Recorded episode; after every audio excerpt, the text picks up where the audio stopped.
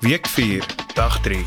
Om Jesus te kies beteken Beteken dit dat ek Jesus kies? Wat beteken dit om Jesus te kies? Beteken dit as ek Jesus kies, ek alles anders moet opgee? Bly ingeskakel vir meer. Hallo, ek is Rianka. En ek is Juan. Somstyds sukkel ek om 'n keuse te maak tussen wat my vriende wil doen en wat ek weet die regte ding is om te doen. Ek dink vandag se potgooi gaan ons help met ons keuses. Kom ons hoor wat Rowan met ons wil deel. Hy kan meer doen as wat ons droom. Hy kan meer doen as wat ons glo. Om die regte keuses te maak is nooit maklik nie. Veral as die keuse beteken om iets saam jou vriende te doen wat jy gewild gaan maak, om wat jou gewild gaan maak. En om te kies om nee te sê omdat jy weet dit is nie wat Jesus sou wou hê jy moet doen nie. Om die regte keuse te maak beteken nie ons gee alles op wat lekker is nie.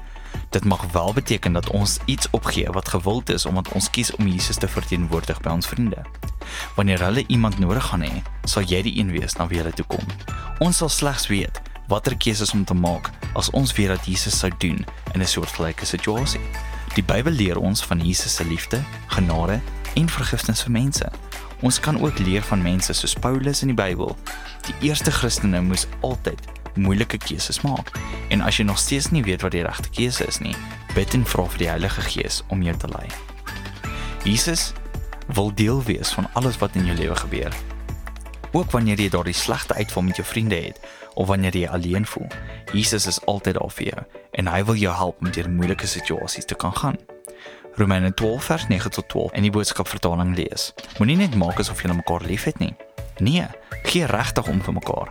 Haat alles wat sleg is. Doen net waarvan God hou. Julle moet mekaar soos eie broers en susters lief hê. Behandel mekaar met groot gesprek en agting.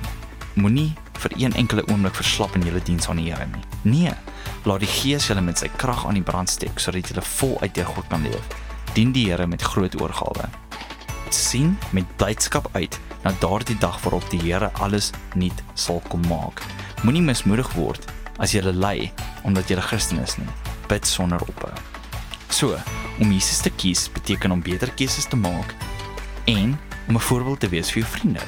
Vra vir Jesus om jou te help om die beste jy te wees. Kies om tyd met Jesus te spandeer, net soos wat jy saam met jou vriende kuier en laat toe dat hy julle lei om die keuses wat jy maak. Kom ons bid saam. Dankie Jesus dat U my beste vriend is. Help my om U altyd eerste te kies.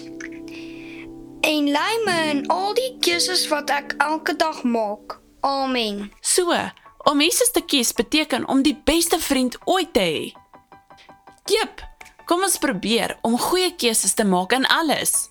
Ja, my doelwit is om gewild te wees met Jesus. Myne ook. Wat van julle? Onthou om na julle gemeenskapsblad toe te gaan vir nog aktiwiteite.